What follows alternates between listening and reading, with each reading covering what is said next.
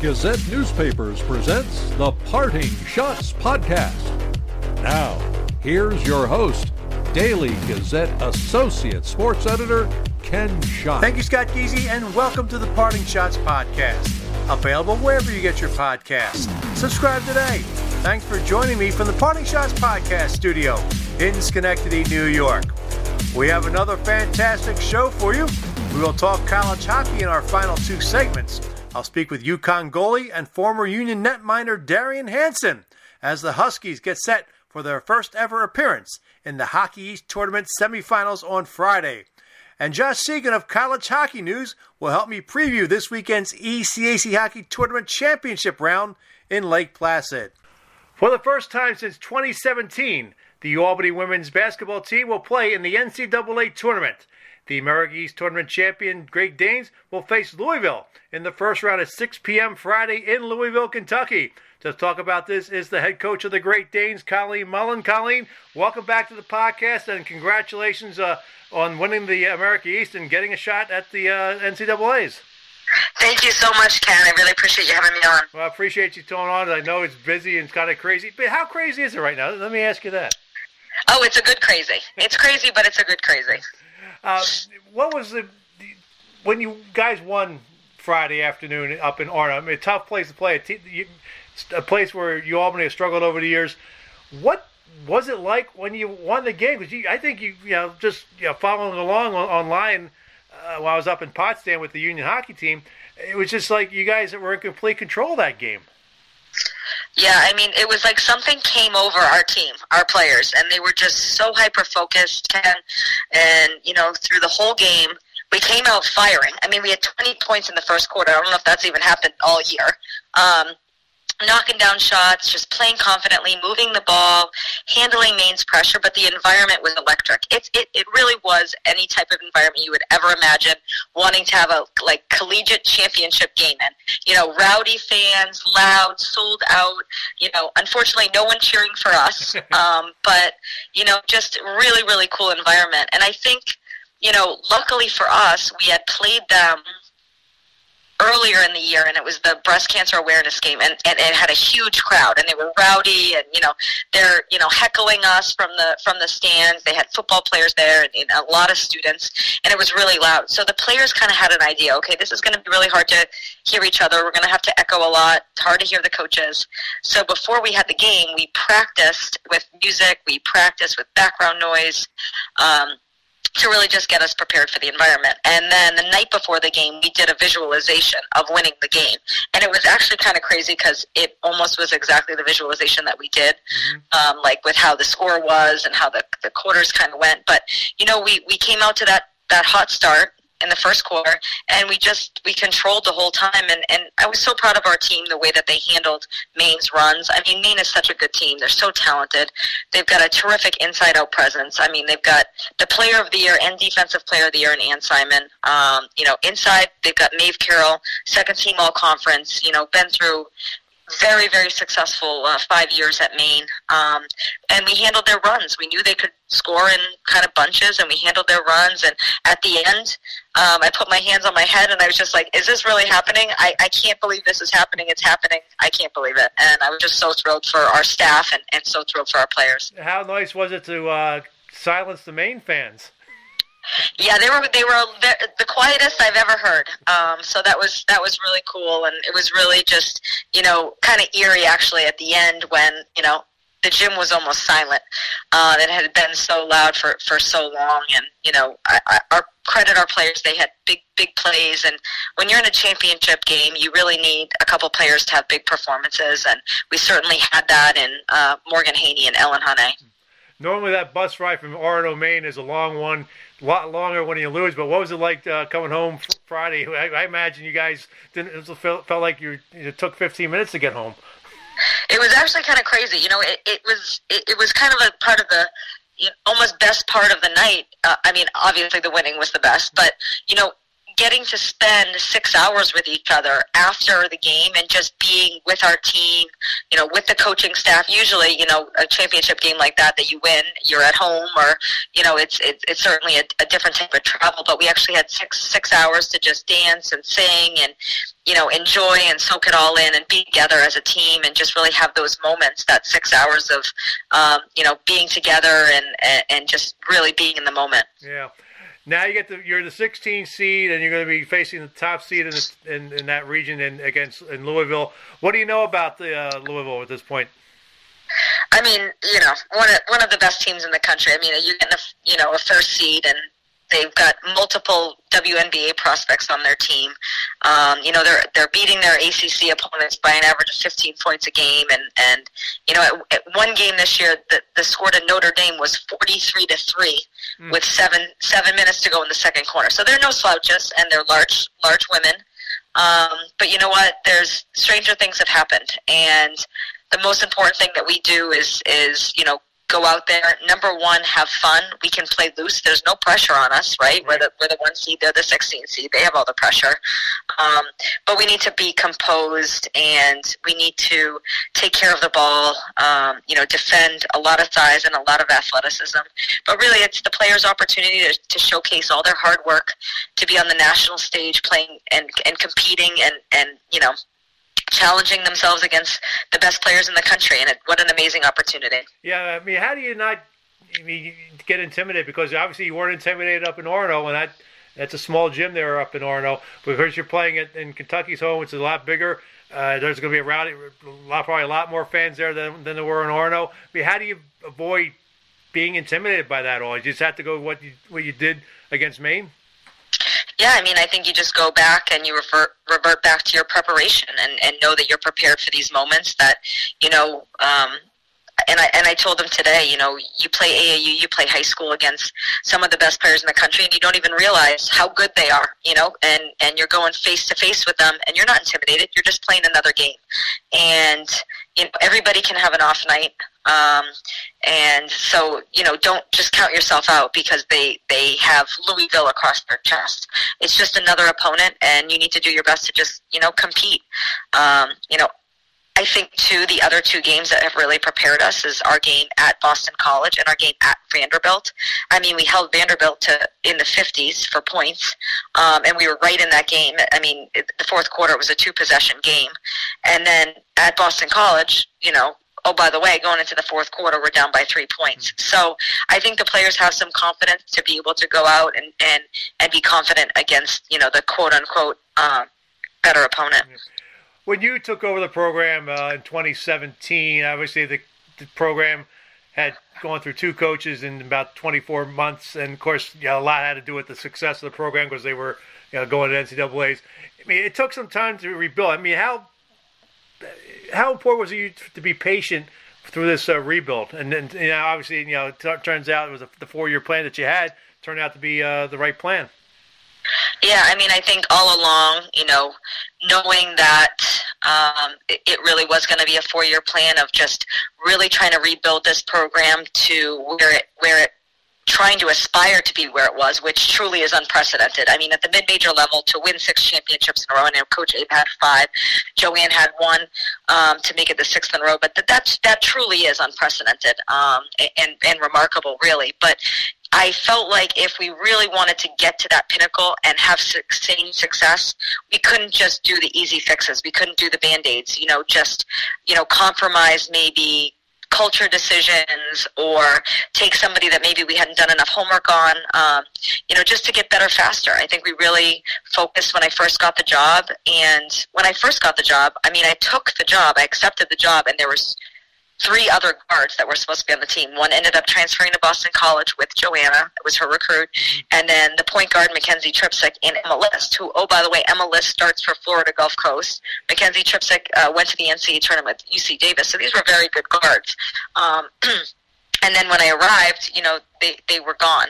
So that was that was really tough. And so we just focus on building relationships, building our culture, engaging in the community, focusing on doing the best that we can to help have our players have resources to be successful in the classroom, doing everything the right way, and getting our players better, player development. And then we continue to get our, the players that we had better, bought into us trusting us as coaches and then continuing to recruit high character players that were team centered and, and, and team first type of players that had talent but also had those intangibles of putting the team first and, and, and hard work. And, and here we are now. This is the outcome of, of all of our hard work of the staff's hard work um, and the players buying into the culture. How does that help recruiting down the road?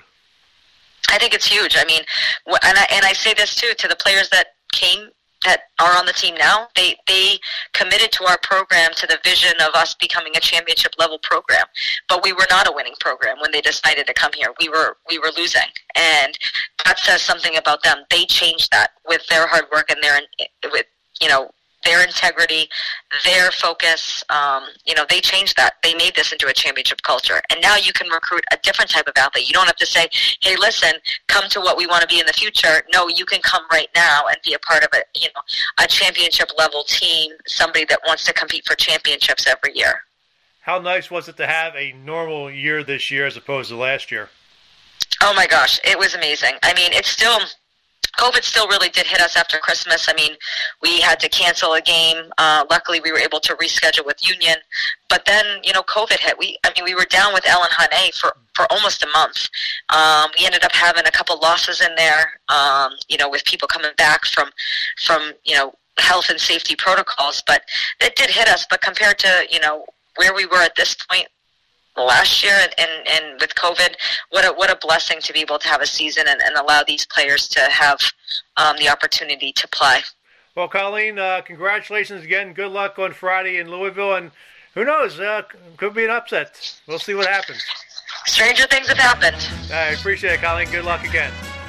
Thanks, Ken. Right, that's Colleen Mullen. Uh, Union uh, UConn goalie and former Union netminder Darion Hanson joins me next here on the Parting Schotts podcast.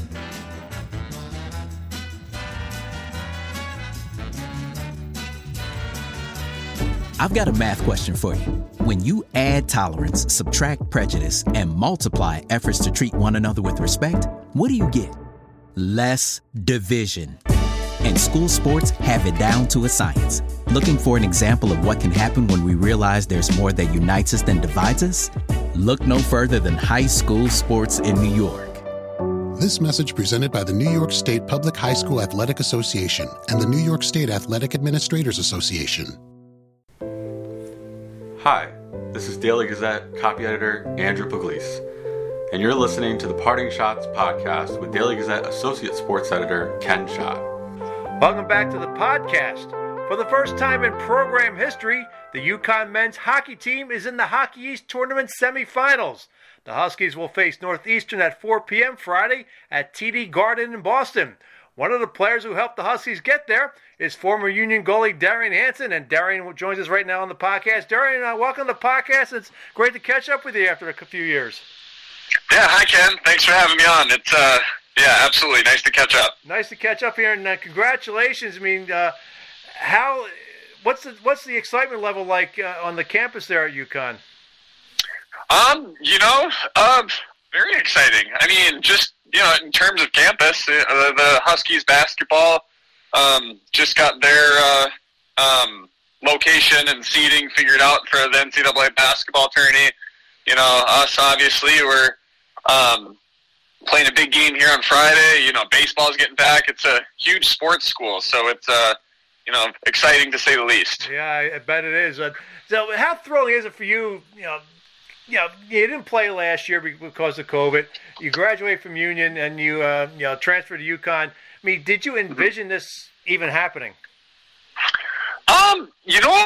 Yeah, I mean, kind of. You know, it's you know all the way back to you know when COVID was a thing and the year being canceled. Like that was always you know you, us guys. We talk. We knew that this could what played out for me this year could potentially be an avenue and um, once the season finally got canceled at Union, you know that it just started to play out, and ever since the recruiting process started with uh, me and UConn, you know, this was a team that I thought was very much capable of doing um, what we are doing right now. You know, so yeah, I mean, it's crazy to think. You know, two years ago, if you had asked me where I'd be in two years, it wouldn't be this. But mm-hmm. you know, as the years have gone on, um, this is all. It's it all makes sense. Yeah, I mean, you basically were, were the goaltender. You started 33 of 34 games.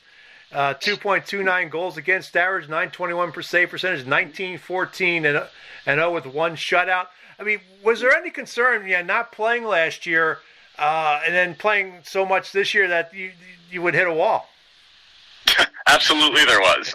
Uh, it's uh, it's actually funny you mentioned that. I, I was uh, I was talking to uh, one of the writers at CHN. And they asked me the same question, and I uh, referred to a story of one of our first team practices of the year where I, I was getting absolutely torched, and I was uh, I was thinking to myself, you know, like, man, like, do I still got this? I was nervous, um, but you know, as uh, as training camp went along, more in the fall, uh, you know, it, it I started to get back on the bike a little bit, and um, it all worked out, you know. Yeah, you guys are 19th ranked in the country right now in the uh, USCHO dot com poll, and you're going to play 10th ranked Northeastern. Has always you know, really been a, a great team in the last few years. Uh, what's it going to take on Friday to uh, beat them? Um, it's gonna it's gonna be it's gonna take a lot of hard work. That's for sure. Um, they're a great team over there. Uh, we played them a couple weeks ago.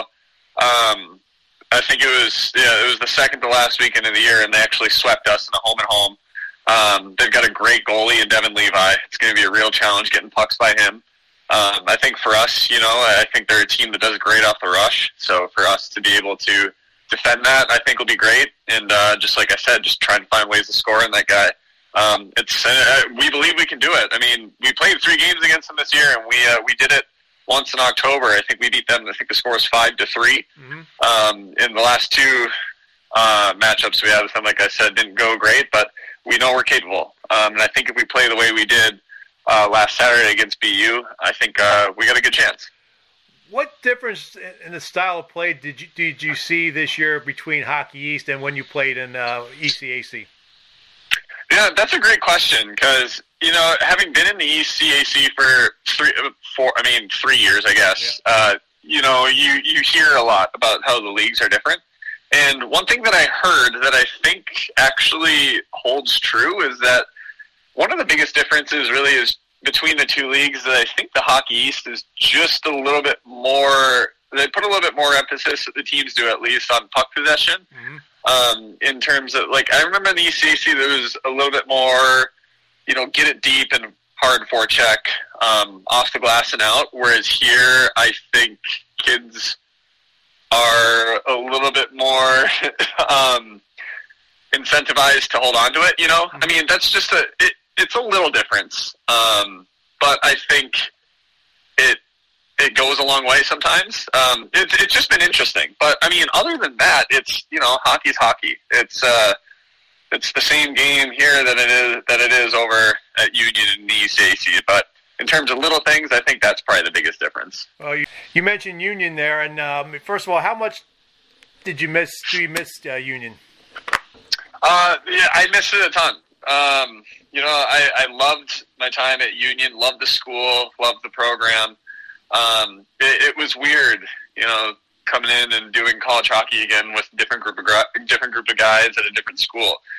Um, so yeah, I mean, it's even though my experience has been great here at UConn, like I, I still consider myself uh, a Dutchman at heart. So I absolutely did miss it this year. Do you keep in contact with a lot of your former teammates? Yeah, absolutely. I mean, two of my classmates, you know, Brandon Estes and Josh Kozak, they uh, obviously they returned uh, to the Union group this year. So I keep in touch with those guys. Um, I'm obviously really close to Fletcher Feynman, Mike Ryan, and Ryan Sidorsky. You know, those guys are some of my best friends. So, um, absolutely was in touch with them throughout the year. And I guess uh, obviously the situation involving uh, your former coach, uh, Rick Bennett. Uh, I mean, did that catch you by surprise? Uh, yeah, you know it did. Um, it's it's sad to see situations like that happen, and that's nothing you can ever really predict. You know, um, so when that happened, it was a, it was a wild few days, and uh, definitely caught me off guard for sure. What what was Rick like as a coach for you? Um, you know, Rick was he he, he was definitely a hard blue collar coach. You know, he he uh, that's that's just the st- style that he had to get the most out of the players that um, he wanted. Um, and sometimes I do think that could rub guys the wrong way. Um, but you know, that's you know that's how it is. You know, that's just uh, how life was. I, I, I, you know, Rick and I, we had a good relationship, um, and it's unfortunate to see how that all thing, the whole thing panned out. You know. Uh, were you following the, the, the, play of the team this year? I mean, obviously it was an up and down year for the team, and yeah, they, they obviously got home ice in the uh, ECAC, swept Princeton, and then uh, had two heartbreaking losses at Clarkson over the weekend.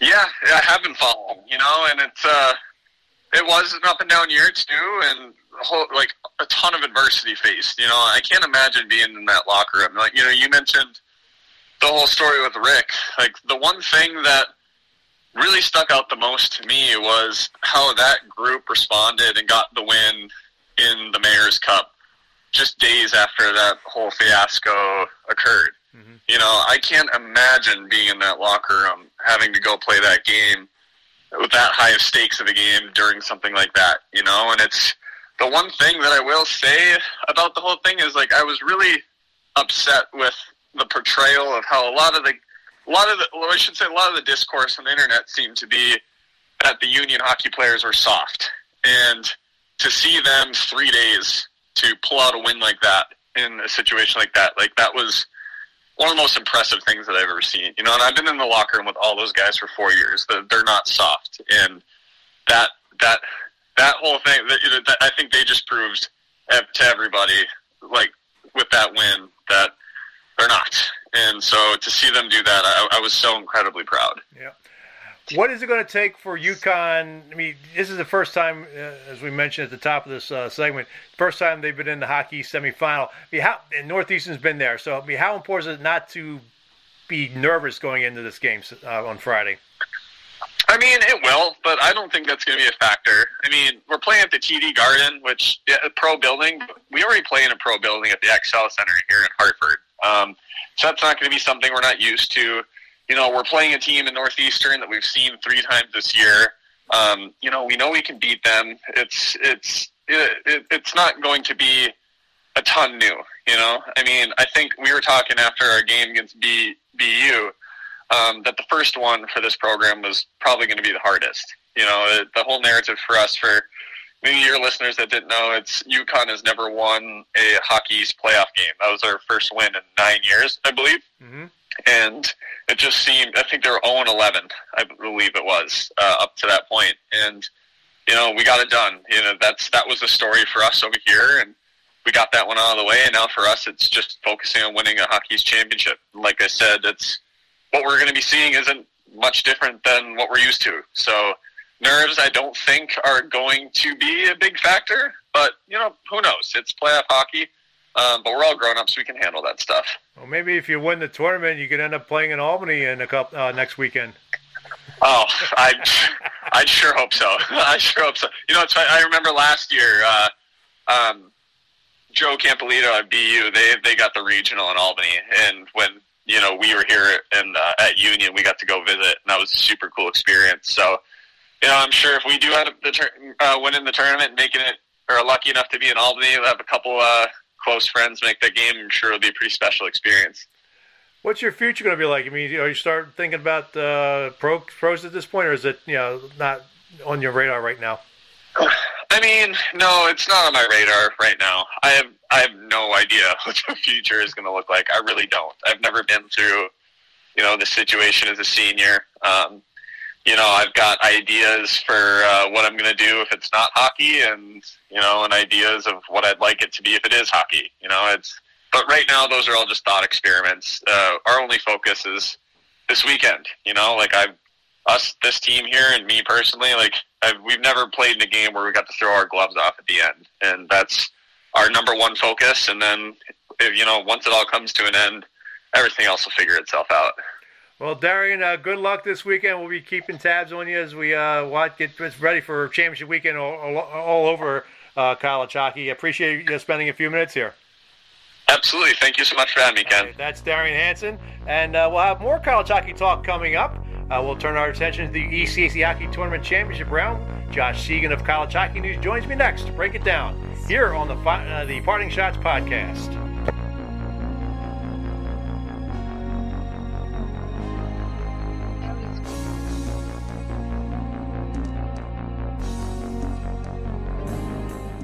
All of us love sports, but not all sports are created equal. College sports have big budgets, dedicated alumni networks, and corporate sponsorships. Professional sports have even deeper pockets millionaire owners, lucrative TV and radio deals, and merchandise sales. High school sports have you. Everyone agrees high school sports give us plenty of reasons to cheer. And now's a great time for us to give back. Supporting your hometown high school won't cost you much, but it will go a long way to ensuring the games we love the most are here to stay. New York High School Sports. They're good for our kids, good for our community, and best of all, they're good for you. This message presented by the New York State Public High School Athletic Association and the New York State Athletic Administrators Association. Hi. This is RPI men's hockey coach Dave Smith, and you are listening to the Parting Schotts podcast with Daily Gazette Associate Sports Editor Ken Schott. Welcome back to the podcast. We're down to the final four teams in the ECAC hockey tournament. Quinnipiac will take on Colgate in the 4:30 game on Friday. The 7:30 game pits Clarkson and Harvard. And we'll talk about this is our friend Josh Seguin from College Hockey News. And Josh, we almost had chalk. We almost had the top four teams. Uh, Colgate. I mean, I picked Colgate to win that series, so I'm not surprised uh, the Raiders made it up there. But uh, how? What are your thoughts about with the four teams that are going to Lake Placid? I don't think there's really any surprises, right? I mean, we talked about you know Quinnipiac being a you know prohibitive favorite, Clarkson probably being a fit prohibitive favorite as well. You know, Harvard was you know a little dicey here. Um, you know, they got down to three goals on Friday, but you know, they grew up as that series. I Ted Donato really talked about that, about how his team grew up throughout that series, and he was actually really impressed with it. As you know, they played their best game in Game Three, and then um, you know Colgate. I mean, we like I said, like we talked about last week. I mean, there's no surprise there that Colgate went into Lynah. Uh, you know, they're very tested going into this weekend, so that should prove pretty well. And yeah, I mean, there's really no surprises. I mean, Colgate maybe, but yeah, no, I thought they they they played well enough to win. And you know, as I said last week, I just think they're more talented in Cornell. They had more talent at the top, and that talent kind of you know showed its head. The you know the better team kind of lost, but the team with the most talent won. So. Yeah, I mean, it was it kind of went the way we all predicted it in a way. Yeah, I mean, yeah, we there were some tense moments. Obviously, the Quinnipiac had to rally to win game two in overtime. Uh, and the Union Clarkson series, both games ended in overtime. And of course, the bizarre first two games of the RPI Harvard series, where RPI has a three goal lead late. Harvard scores three extra attacker goals and wins it two minutes into the extra session. And then Harvard leads Saturday night game two. RPI comes back, Harvard ties it, and then Harvard uh, RPI ends up winning in double overtime. And you just wondered Harvard had a two nothing lead, and you wondered if RPI was going to make a game of it. And sure enough, uh, the Engineers did uh, with a late power play goal, but they could not get that final goal uh, to tie and send it into overtime. So just some you know crazy games. Yeah, I mean that's always what that round um, produces, anyways. To begin with, as, as Teddy was talking about the other night, Ted Donato, he was talking about during his conference that on Sunday that you know, there's a big difference between the first round and the quarterfinals with the spots in Lake Placid on the line. You know, there's a lot at stake there, and it usually produces those results. And yeah, I mean, there was a kind of a sense of maybe it's going to happen again. You know, two two nothing turned into two one with an extra attacker goal on Sunday, and then uh, you wonder if RPI was going to get it. I mean, they had a couple good chances. Uh, I mean, they had a they actually came out of the out of the gate really quick in the first period, but yeah, they were never able to get that second goal to tie RPI, which is unfortunate because I thought RPI played well. They tested Harvard. They brought them to the brink, and you know, good on Dave Smith to, to have that group there. They were so close again to getting that first trip in a long time to Lake Placid, and um, but yeah, no, it was Harvard where you know it seems like Harvard's there every year now. They've been there six straight times, so. Um, you know, Ted, Ted Donato always has his team ready to play in the quarterfinals, and yeah, proved that again. Yeah, of course. Uh, Dave Smith showing the number one sign in, late in game one. yeah, yeah, yeah, yeah. You had a public reprimand for that, but you know, it's it's, it's one of those whatevers, right? Yeah. Like, oh my god, yeah, no. So it was funny, kind of funny. So I see that. I, yeah, I, I mean, there's a nice I, picture of it, right? But yeah, yeah, no, it was one of those like oopsie moments. Uh, I'm on camera, candid camera, um, as they would say, we got to get some slime for Nickelodeon or something like that. But yeah, no, um, that, that's kind of funny. But I, I yeah, give it credit was, it was really nothing. Yeah, I give credit to the assistant coach who spotted that and was starting to try to hide things. And Dave looked up at the camera and just uh, saluted the camera the way he did. yeah, yeah. I, I, mean, it happens, right? You, the, get, the moments get the best of us. There's uh, these moments are, you know, there there's a lot of pressure in them, and um, like I said, good on RPI to you know give Harvard a fight and almost get to Lake Placid. As I said to Dave, I would have rather seen you guys up in Lake Placid in a way. Um, you know, it would have made the crowd really fun up there, and uh, but it was not to be. And you know, you look, he's building there at RPI. It would be interesting to see what he's able to do um, in the next couple, coming years. He has some good talent there, and he's able to. He's he's another one of those coaches that's taking advantage of the um, the the transfer portal and has in the past couple years. So, yeah, I, I wouldn't be surprised if we could see uh, RPI in Lake Placid very, very, very soon. Well, let's look at the uh, matchups for this weekend. Let's start with the uh, one five matchup, uh, Quinnipiac and Colgate. That'll be the opening game on Friday. Uh, Quinnipiac won the season series pretty easily. But we know Quinnipiac's history in the postseason, and of course, these teams met in 2014 in the semifinals, and Colgate ended up winning that game in overtime. I mean, the way Colgate's playing right now, the you know, the nice run here. Can yeah, no, absolutely. I mean, they're uh, they're they're on a very good tear here of late. Um, and I mean, one thing you should note is you know Quinnipiac is one four and one against the top four in the ECAC. Obviously, that doesn't include Colgate because they swept Colgate um, in fifth, but you know, they scored seven goals again in those six games. Colgate's defense has been a little bit better, and you know, Mitch Benson. Well, what can we say about Mitch, Benson? He went to Lynah and you know really had some. Cornell really struggled to uh, solve him in net, and he made a hundred out of 105 saves there, and yeah, he looked very good. Um, he really saved them, in especially game three. But yeah, he has a history of, of being very good in tournaments. Um, talking to John McGraw, um, you know, the Col- longtime Colgate uh, radio TV guy now, and you know, he he's always been very good at tournaments, all the way through the junior level. Um, now, obviously, in the college hockey level, and yeah, I mean, it hasn't been a series that's been kind of Colgate of late. Um, you know, they Quinnipiac is seven one and one against them in their last nine games against each other, and yeah, that 2014 semifinal was really uh, really memorable. I was talking about that um, the other night and with with somebody with somebody in the press box. Um, that was a really memorable game. It was two overtimes. Colgate won it. You know, Tyson Spink. You know, we can remember the Spink twins. You know, very good, uh, pretty good players. Now, you know the interesting factor is that Colgate's getting led by another pair of brothers um, in the Youngs. So yeah, that's an interesting one. And then of course, would they get up two nothing against Union the next night? That really good Union team that went on to win a national title.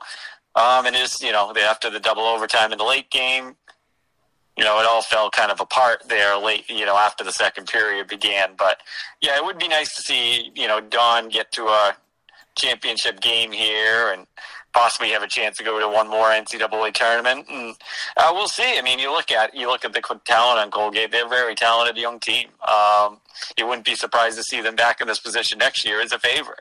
I have to so, cor- not to correct you on something there. I was just look up the box right now. Union got out to a four nothing lead in that game. There was no score after the uh, first period. Uh, maybe I was thinking of another game. I, I maybe I thought I thought, you, you I thought that be, was you, the year. Maybe it was 2013. Maybe it was 2015. I, I you, know, might, maybe, maybe I you might be thinking, yeah, you might be thinking 2011, and you keep talking about the series. Let me. I can do a quick look up here because uh, I remember you, you know Colgate was a 12 seed in 2011. Yeah. Uh, they uh, did, did, the Capital District Daily Double with beating RPI in three and beating Union in three to get to uh, Atlantic City. Yeah, yeah. I, I, guess I remember that that game wrong. I don't know what happened the night before. Um, Lake Placid Nights, I guess. But no, I mean, yeah, no, that Colgate game was you know really good, and you know they were really spent that next night, and you know that was a very good Colgate team um, what, what, that year, and you know, you know, maybe the power play is a difference in this in the series too. Like Quinnipiac's power play hasn't been very good. Of all the things that have been very good for Quinnipiac, the power play hasn't been. You know, they're at thirteen percent. Colgate's been at eighteen percent. You know, their their power play looked very good against Cornell over the weekend as well. So got multiple power play goals, especially on you know Saturday night, the night that you know Cornell was a little miffed about the officiating um, it was a little interesting, that's for sure. And you know, I know Mike Schafer had some things to say about that, and um, his health wasn't good enough for him to coach on um, Sunday, which is unfortunate. But yeah, I mean, it should be it should be a very interesting series. I mean, he got you know Colgate's talent up front, very very good. Um, you know, like I said, the Young brothers Alex and Colton, and then you know Matt Verboon was a big piece of the offense, and yeah, we'll see. I mean, obviously Quinnipiac's very deep, so you know that's that's a very tough uh, matchup for Colgate, but but we'll see what happens. I just looked up game two of the quarterfinals against Union. Uh, Colgate was down two nothing after two and scored four third period goals to win that and send the game to, to uh, uh, game three on that Sunday. Oh, that's fun. Yeah, no, you're with all the stats. You're always ahead of me. That's good. My my brain's already failing me at my uh, my old age here. So who are we going with uh, in this Quinnipiac Colgate? Who wins? Um, I think you just have to go on Quinnipiac based on merit, but it's tough to beat a team three times in a row. Mm-hmm. So I, I, think this one's going to be a lot closer than the two regular season games. These games are, you know, a lot, always a lot closer. And given Quinnipiac's history here, we, you know, it wouldn't surprise me to see Colgate. Yeah, I mean, I just you, you somebody I was talking up at Clarkson uh, when I was up there uh, over the last weekend said that Rand gets his players too psyched up, and I think too mentally overcharged. And I think if something bad happens, they don't know how to react. Yeah, I mean, if they, they, that's kind of been their mo. Like if they if they get scored on early, they struggle. So it's it's not something new. It's something that's plagued them in prior um, ECAC tournaments. Given all their success, they've only won it once, um, which is kind of you know interesting to see because you know there's been a lot of very dominant Quinnipiac teams over that time. So, yeah, I mean, it, it, could, it could be close if they, get, you know, if Colgate scores the first goal, that's where you have to wonder uh, what's, you know, what's going to happen. Who's going to win the series? I think that's where it could be interesting. Yeah. And you know, get Colgate the way they've been playing. They're, um, you know, down the stretch here, and you know, they, they maybe they can go on and you know get Don Vaughan that uh, elusive title. I know a lot of people in the league, myself included, would love to see that. Um, yep. But yeah, I just think Quinnipiac might just be a little too strong in this one. But you know, we look at Colgate in Game Three; they withstood. They only they got outshot thirty-seven to fourteen, and Mitch Benson saved the day. If Mitch Benson saves the day, they, you can totally do that against Quinnipiac, given how they struggle to sometimes generate great A's. You know, it could happen. Yep. Well, let's look at the. I'll, I'll go with Quinnipiac too, but I think that's to I think it'll be a one-goal victory there. Let's go to uh, the Harvard Clarkson series. Clarkson won the season series. Uh, 2 0 by scores of 6 2 and 4 3. Uh, Clarkson, as we said, coming off the two overtime victories over Union uh, at Cheel Arena and Harvard playing the three game series. The, the overtimes for Clarkson did not go long, so I, to me, I don't think that's going to be much of a factor. But I think maybe the three games and the emotions that Harvard went through uh, to win that series might take might bite, come back to bite them uh, this Friday. Yeah, I'm actually kind of wondering though. I actually think it might actually be um, the opposite. I actually think that that might actually be a good thing for Harvard. You got to remember, this is the team that did play last year. That you know, that really only their senior class, which is you know Casey Dornbach and a couple other guys, have really been in the tournament. Um, I know Ted Donato talked about his team really growing up as that RPI series went on. Um, I know he gave them a ton of credit, saying they tested us, and this was a good test for us going into a team like Colgate, uh, Clarkson, that's very similar in in some respects to how they play. You know, big and heavy. Um, so I, I actually think that it you know that might actually be an advantage for Harvard. They were tested. Um, they got a nice little test against RPI and Clarkson. Yeah, they had a couple overtime victories, but you know, as you said, they didn't really go too long. So we had to wonder how the, the amount of test between a three gamer and a two gamer really is. So, but yeah, no, of course you have to bring up the um, the exhaustion factor and the, the fact that you went three games, really three grueling games um, over two, you know, relatively maybe not so grueling games. And we all know that Clarkson team's a lot is very deep too. So there's definitely some depth to that team. So that will probably be a defining factor, I think, this weekend. One thing I found interesting in that the Union Clarkson series, that Clarkson used both of its goaltenders in the series. Uh, Ethan Haider started on uh, Friday night, and Jacob Musatelli started Saturday night. Uh, I mean, uh, who do you go with in, in, in Friday's game then? Yeah, I mean it's kind of tough because I, I actually asked this question. I haven't been able to listen to the ECAC call today, you know, because that other, you know, that real job thing, um, you know, kind of gets in the way yeah. sometimes. But um, yeah, I mean, you look at Jacob Musatelli; he's eight zero oh and one with a one point three zero GAA down the stretch you know, who do you go with? I mean, you go with Haider, who's kind of a little bit more experienced. He had most of the action last year. Or do you stick with the hot hand? But I mean, he went with both goalies last week. They both they both performed pretty equally. So um, yeah, it will be interesting to see who you go with. I think you got to go with whoever looks better in in practice. Um, um, but it's, it's certainly a tough situation. I mean, we can think it over the past of goalie um, tandems doing well. The, you know, Maine '93 had a goalie tandem. Um, and you know there, there's a bunch of other great um, examples down the line here of how that's worked to success. I always I always believe that one guy is better than having one solid guy is better than a goalie situation in college hockey with the games are limited, but. But who knows? I mean, maybe he goes with one guy one night and one guy the other night because you know it's seemingly working for them. Yeah. Meanwhile, Mitchell Gibson of Harvard has had a pretty good season. Yeah, I mean, I like Mitchell Gibson. I always have. I always thought he's probably a little bit better than you know people give him credit for. I mean, he's a 2.09 GAA this year. You know, 9.9.920 save percentage. I mean, he's looked good over the last few weeks. I mean, I saw him against uh, Quinnipiac a few weeks ago, and I thought he was very good in that game, and he was very good last night too. I remember uh, Sunday night, I should say. Um, he was very good in the first period, especially RPI got out to about a 12-4 advantage in shots. I remember one midway through the first period where he just came across and you know got his got his pad on a really good RPI chance and um, but his play will lead Harvard to an ECAC title if you know he plays well. Um, I think Harvard's a little underrated defensively. I, I think they're very good. They have, you know, some stay a stay at home guy like Marshall Rifai, who's been very good, and then you have, you know, Henry Thrun, who's, you know, he's going to make his living as Ted and I were talking about on the concourse the other night. He's going to make his living on the defensive end uh, of the ice. So um, in the NHL. So I mean, they, they're very good. I mean, they've had some pretty good possession stats this year.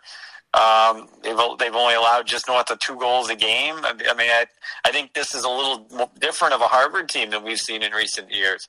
They're not really the running gun team that they used to be. They're actually pretty solid on the defensive end No need to do that. So yeah, it will just it will definitely be interesting. I think Harvard's better at that, but this series is totally you know swung in the favor of Clarkson in the recent years, and you know they met in 2019 and 2018 in the semifinals. Clarkson won both. Um, Clarkson always has the home ice advantage up there, as everyone knows. So, um, always good to see one of the North Country schools in Lake Placid. So it, we'll we'll see uh, we'll see how that comes out, and uh, yeah, I'm sure it will be even better this year um, because you know we had the year off. So yep. yeah, Harvard got tested though. I mean, it, they had the you know RPI crowd was there too. Um, they were kind of the road team in their own building. Um, so they got kind of a little bit of taste of that as well. Who wins? Oh God, um, I'm going to go with the, the, the It's tough to beat a, ta- a team three times in a year. I think Harvard. I think Harvard may pull it off. I, I mean, I would love to see Clarkson because I love their crowd. I love. I love. I love their crowd in Lake Placid. They're always fun. It would definitely make the final more um, more fans and with more fans in the crowd. But I have a feel I have a feeling Harvard might win this one.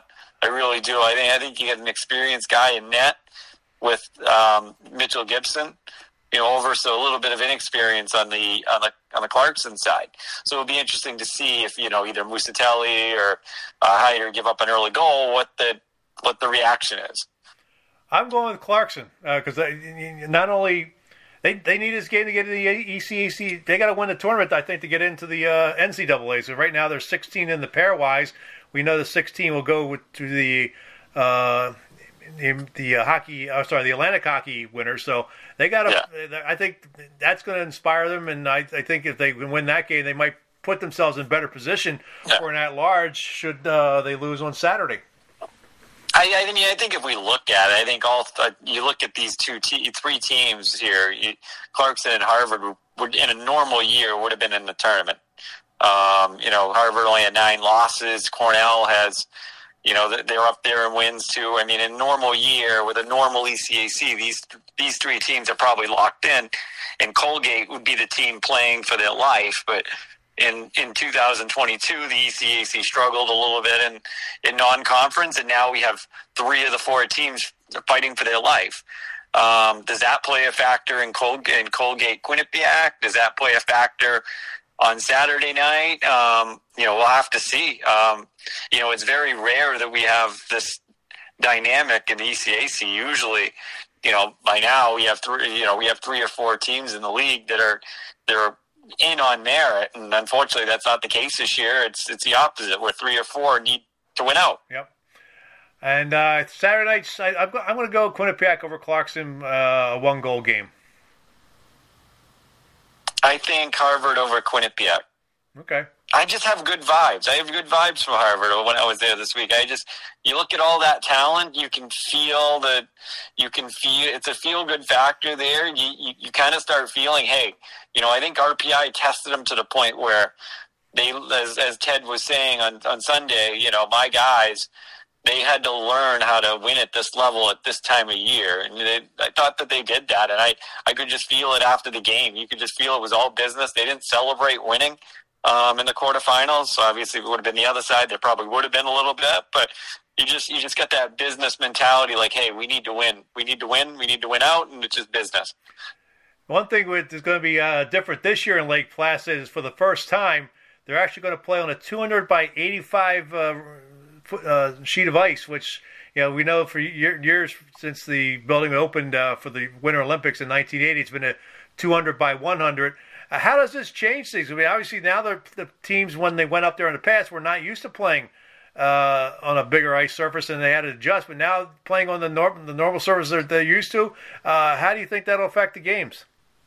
Yeah, I'm actually interested to see how it affects the games. To be honest with you, I think I think you know the big ice is a little overrated in a way, but you know Harvard was always a team that that was advantage up there. Um, but maybe that's not the case anymore. Now it's a, it's a level playing field. We're playing what we've played all year, and you know, like I said, Harvard's a little different team this year too. I mean, they're not as they're not as running gun as they've always been. You know, would they have even benefited much. Obviously, hey, they have all the talent, but um, yeah, I mean, I think that you know, you look at it, maybe it brings a team like Quinnipiac back in it, um, where maybe you know Harvard would have there they maybe won it, and um, you know, as they would have probably you know three four years ago when it was 200 by 100. But I mean, I think I think um, I don't think this uh, hurts the game. I think it helps the ECAC teams as they move forward in the NCAA tournament.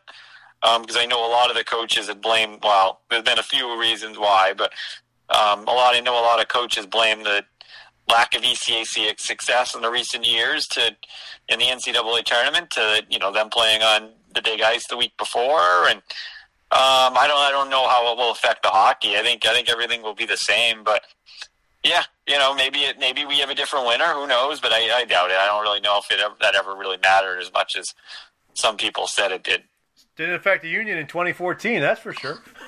No, I, I mean it didn't affect yeah, Quinnipiac when they were dominant a few years ago, and you know, that Princeton team. You know that Princeton team was fun a few years ago in 2017, but you know, did they really benefit from the from the big ice? Maybe, probably not. Um, you know, Cornell's not here to, to say anything about it this this time, so they've always been the one that said, "Oh, the big eyes." It really, you know, I don't, I don't know. I, I mean, I don't think it's as big of a deal as people make it out to be, but it slows down the game. I think the game will be a lot better on the smaller sheet. Um, so yeah, it will be interesting to see what happens. I'm actually interested to see it. I'm actually interested to see all the work that's been done up there. I haven't been up since. Yeah, I think I think it's cool. I, I mean, I hate the as a as a I do have a bachelor's in history. I do have hate the fact that you know they kind of ruin the kind of the feel. I I mean I don't know. I haven't seen it. Maybe they haven't, but it still feels like they may have ruined the feel a little bit. The kind of the fun of it. But um, yeah, we'll see when we get up there. What it, we'll see what it looks like, and um, obviously no team has an advantage on a small ice because that's what they play all year. Yep. Well, you'll be up there covering it for College Hockey News. Where can people find you on Twitter? Uh, Josh Seguin, 24, and you know, always look forward to a trip up to Lake Placid. If you know, there, none of you have ever been up there, I definitely suggest that it's it's definitely a fun weekend. Yeah, it definitely will be. Josh Seguin, appreciate you uh, joining me in the last uh, three weeks here, and uh, I don't know what the uh, NCAA tournament schedule looks like for you, but I, I know I'll be in Albany next week, and uh, if you're in Albany, we'll, we'll get together, have a, a drink or two. Yeah, unfortunately, I'll be in Worcester, Ken. That's the plan. okay. Obviously, it can change, but yeah, of course, this year with the extra day off, which is kind of unusual, we'll see how that affects the uh, tournament. So I'll be looking forward to seeing how that works out. Yeah, no, absolutely. Helps the people that are local and, you know, makes me spend more gas. So. and spend more money at a hotel or something like that for some, some. No, Worcester's close enough for me, so that, that, that helps. Josh Seguin of Hockey News, appreciate it uh, once again. Yeah, thanks, Ken. Right, that's Josh Seguin. We'll be back to wrap up the podcast and have the latest winner in the Daily Gazette's auto racing contest in just a moment.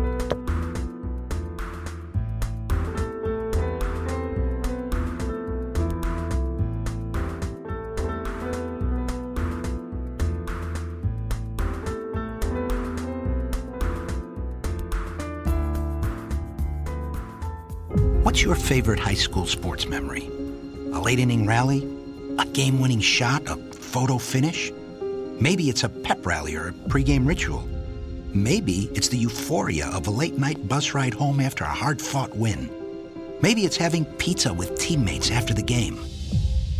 Now, imagine if it never happened at all. School sports need your help. With budgets getting tighter, it's more than the games that are on the line. It's all the traditions, the community pride, the culture of your hometown high school. Plus, all those memories that are on the line, too. What can you do? It's simple. Buy a ticket when you can. Go to a game. Take the whole family. Let's do everything we can to keep those cherished school sports memories alive. This message presented by the New York State Public High School Athletic Association and the New York State Athletic Administrators Association. Hi, this is Daily Gazette reporter Shenandoah Briere. You're listening to the Parting Schotts podcast with Daily Gazette associate sports editor Ken Schott. Back to wrap up the podcast. The week four winner in the Daily Gazette's auto racing contest is Erin Company of Amsterdam. Erin wins a $50 ShopRite gift card. Congratulations, Erin. The VIP winner is Dwayne Leach of All Seasons Equipment. I'll announce the winner of the contest, and that winner's name will appear in Friday's Daily Gazette. If you would like to play in the auto racing contest, go to dailygazette.com and click the auto racing contest banner. Keep checking out dailygazette.com and the print edition for the latest updates in news and sports on the coronavirus pandemic. I want to thank all the doctors, nurses, and first responders who are dealing with this pandemic. We appreciate the job you are doing in this difficult time. If you have not gotten vaccinated, please do so. Do it for yourself, do it for your family, and do it for your friends. That wraps up another edition of the Parting Schotts podcast. I would like to thank Colleen Mullen, Darion Hanson, and Josh Seguin for being on the show. If you have questions or comments about the podcast, email them to me at schott, that's S C H O T T, at dailygazette.com. Follow me on Twitter at Slapshots. The views expressed on the Parting Schotts podcast are not necessarily those of Gazette newspapers. The Parting Schotts podcast is a production of Gazette newspapers. I'm Daily Gazette Associate Sports Editor Ken Schott. Thanks for listening, and I'll catch you next time. From the Parting Schotts podcast studio in Schenectady, New York, good day, good sports.